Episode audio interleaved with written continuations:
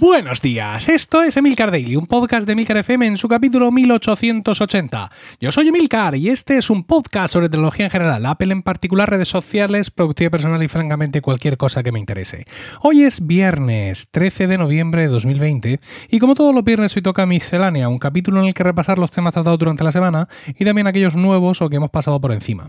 También es el día en el que sale mi podcast privado semanal Weekly, al que te puedes suscribir en emilcar.fm barra weekly.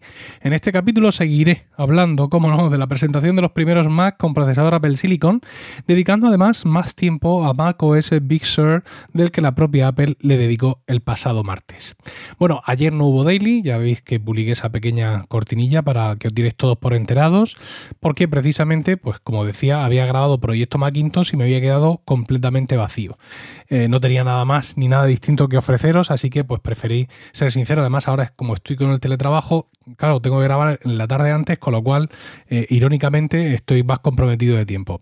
Y bueno, pues si lo poco que me ha generado, o lo mucho que se me ha generado, bueno, bastante, cuarenta y pico minutos, lo he dejado en, en Weekly. Así que, mm, para vuestra decepción, quizá, o para vuestro gozo, os presento hoy lo que pone el título, una miscelánea libre de Apple Silicon. Y vamos a empezar hablando de Google Fotos, porque eh, Google ha anunciado que a partir de junio de 2021 las fotos ya van a contar. Es decir, hasta ahora cualquier usuario tenía almacenamiento ilimitado de fotos en Google Fotos siempre y cuando mantuviera las fotos en la opción de alta calidad, que no es la calidad bruta, genial, espectacular que sacan nuestros teléfonos, pero para la mayoría de la gente es suficiente. Es decir, mm, técnicamente tenías almacenamiento gratuito, ilimitado de fotos forever and ever. Pero ha dicho que a Google que forever and ever nada, que a partir de junio del año 2021 todo lo que, lo que subamos va a contar en esos 15 gigas gratuitos que Google nos da con cada cuenta. Evidentemente, pues si pagamos más, pues tendremos más. La buena noticia de esta limitación es que efectivamente empieza en junio de 2021. Es decir, todo lo que subamos, todo lo que ya tenemos subido y todo lo que subamos hasta ese momento no va a contar. Pero todo lo que subamos a partir de entonces sí va a contar se abren varios dramas en estos momentos. Para empezar, pues un sector de la doctrina, entiendo yo, que muy indignado, muy enfadado con Google, diciendo que mentirosos que dijeron, que no lo sé, ¿eh? que esto era para toda la vida insisto, ni lo sé ni me he molestado en buscar, pero estoy seguro de que dijera lo que dijera Google en su momento, la cosa ha dado para muchos golpes de pecho y muchas indignaciones por un lado, y por otro lado, mucha gente diciendo que cómo pensábamos que esto iba a ser así. O sea, que, que al final, y, más con los datos que Google ha dado al, al, informar de esta noticia, ¿no? Al decir todos los millones de fotos y vídeos que se suben todos los días al servicio de Google Fotos, pues evidentemente esto al final tiene que, tiene que, pesar en alguna parte. Dice Google que cada semana se suben más de 28 mil millones de fotos y vídeos al servicio, contando además con una resolución máxima de 16 megapíxeles para las fotos, esto es lo que ellos llaman alta calidad, y una resolución máxima de los vídeos para 1080p, insisto, suficiente para la mayoría del mundo. Entonces, pues, por un lado, la gente que dice esto es indignante, nos han engañado como a chinos, y por todos los que dicen, pero vamos a ver, almas de cántaro, es normal que a esto le pongan coto en algún momento. Hay alguna cosa que también está afectada de esto, y es ciertas ventajas o ciertas gratuidades que también había en el almacenamiento de archivos en Google Drive, pero evidentemente esto es lo más importante y esto es lo más relevante. ¿Por qué? Porque puede causar muchos problemas. Es decir, vamos a ver cómo es Google capaz de comunicar esto a tantísima gente, porque este servicio es usado por mucha población civil, mucha gente que lo ha oído, que más o menos que se lo ha hecho el cuñado, cualquier historia, con lo cual mm, no pueden fallar a la hora de comunicar esto, porque si no va a haber mucha gente, ¿sabes? Como igual que conducen en las redondas, que salen del carril del centro hacia, hacia afuera sin cortarse un pelo, así trazando una línea recta, pues lo mismo van a hacer. Es decir, va a llegar junio, ni se han enterado, ni se van a enterar, ni entienden nada, y de pronto les va a decir Google que su cuenta está bloqueada, que no pueden subir nada más, que no pueden recibir correo electrónico y que se acabado lo que se daba y que tienen que empezar a pagar. Y entonces pues vendrán las madres mías y seguramente también los padres nuestros. Bueno, pues nada que decir, quiero decir, no voy a trolear a Google por esto, evidentemente, simplemente contarlo para que todo el mundo esté al tanto, porque además, como recordaba Lacorte, Javier Lacorte, no sé si por Twitter o en el grupo, no, no sé dónde lo decía Javier Lacorte, esto mucha de la gente que es tecnófila o que es tecnologista se lo ha puesto a la familia.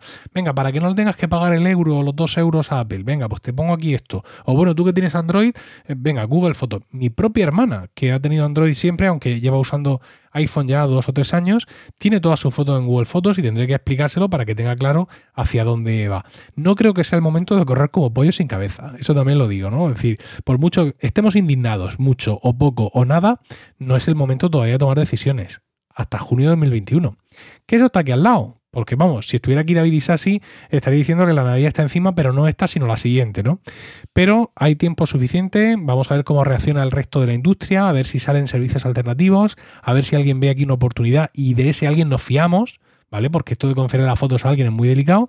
Y bueno, pues a ver qué oportunidades tienen todos estos usuarios de Google Fotos para seguir almacenando sus fotos de la manera más eh, prudente posible.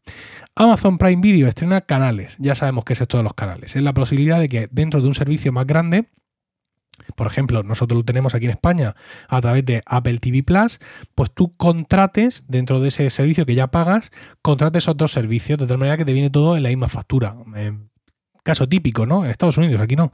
En vez de pagarle a HBO por un lado, a Starts por otro y a no sé quién por otro, todo se lo pagas a Apple. Mejor para ti y todo en la misma eh, aplicación. Bueno, pues eh, Amazon Prime Video saca canales aquí en España y los precios oscilan entre los 2,99 al mes y los 3,99 al mes por canal con 30 días de prueba gratis. Tenemos MGM, Starts, Noggin, que es un canal para niños de Nickelodeon. Estos dos están en Apple TV Plus, Starts y Noggin. Tenemos Movie, eh, TV Cortos, eh, Out TV, Quello Concerts, que son conciertos de, música, y Mezzo, que son conciertos de música clásica.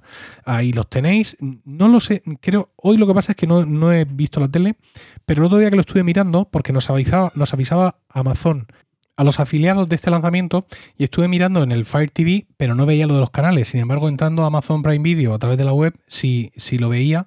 Y bueno, pues ahí podéis ver los que hay, los contenidos que tienen y podéis directamente contratarlos, insisto, con esos 30 días de gratuidad inicial que tiene cada uno de ellos. ¿Vale?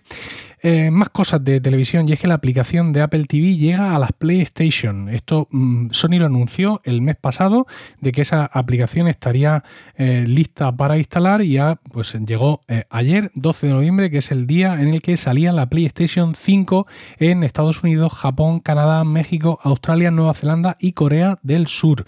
Los españoles tendrán que esperar hasta el 19 de noviembre y otros países, evidentemente. En cualquier caso, la aplicación estaba disponible ayer y se la podían descargar tanto los que tuvieran su nueva y flamante PlayStation 5 como aquellos que tienen una PlayStation 4 también está disponible para ellos para instalar.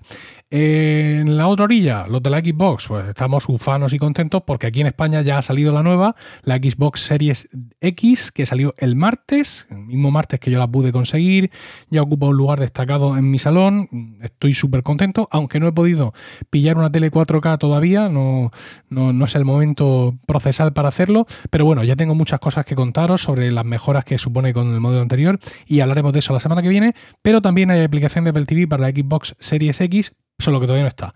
También la anunció Microsoft en su momento, está en las fases beta, en estos canales Insider y todo este tipo de historias. Y bueno, la verdad es que espero que llegue pronto para ver qué han hecho Microsoft y Apple juntos con esta, eh, con esta aplicación. patata, la novedad de Instagram de la semana. Veo un artículo en 9 to 5 Mac que me ha sorprendido mucho porque indican eh, que llegan dos botones nuevos a Instagram al, home de Instagram y habla del botón de Reels y del botón de tienda. Y esto me resulta curioso porque yo ya lo tengo. Yo lo tengo desde hace semanas. Incluso me parece que la última vez que yo hablé de Instagram aquí en el Daily ya decía que estaban ahí esos, esos botones, ¿no? No sé, mm, no sé, lo mismo me he confundido yo y no estaban, pero la sensación que tengo es que estaban, eh, que estaban ahí y, bueno, pues no sé por qué, por qué ahora dicen aquí en 9 to que son novedad, pero realmente son novedad porque es un lanzamiento, digamos, oficial, incluso con un mensaje de Instagram, ¿no? Con una nota en su blog o lo que sea, donde, por cierto, ya, eh, ya se pone el parche antes de la herida. Los botones ya he dicho que son el de Reels y el de tienda. Y ellos ya saben que esto va a levantar susceptibilidades, ¿no? Dicen en su nota, eh, es simpático decir que eh, no nos tomamos los cambios a la ligera, no hemos actualizado la pantalla de inicio de Instagram desde hace muchísimo tiempo y pero eh, por cómo la gente eh, dice, eh, pero cómo la gente crea y cómo la gente disfruta de la cultura ha cambiado. Y el, mayor riesgo para Instagram no es cambiar demasiado rápido, sino no cambiar y convertirnos en irrelevantes. Estamos excitados por el nuevo diseño, bla, bla, bla, bla, bla, bla, bla, bla, bla, y vamos a continuar escuchando el feedback, etcétera, pero evidentemente saben que se arriesgan y ya les está cayendo muchos palos por poner el botón de tienda ahí lo primero, digamos, por esa monetización que ya existe en Instagram, porque las tiendas ya existen, que nos las pongan ahí tan de frente. Hay mucha gente que a eso no le ha gustado y, por supuesto, ha ido a ponerle otras dos velas negras más a Zuckerberg, que se las merece en general, si no por esto, por cualquier otra cosa. Y bueno, ya está, esto es todo por hoy. Espero vuestros comentarios en Twitter, arroba Milcar, que tengáis un maravilloso fin de semana escuchando los muchos, diversos y maravillosos podcasts de Milcar FM. Sed siempre, por Dios, un poco más prudente de lo que se os pida. Un saludo y hasta el lunes.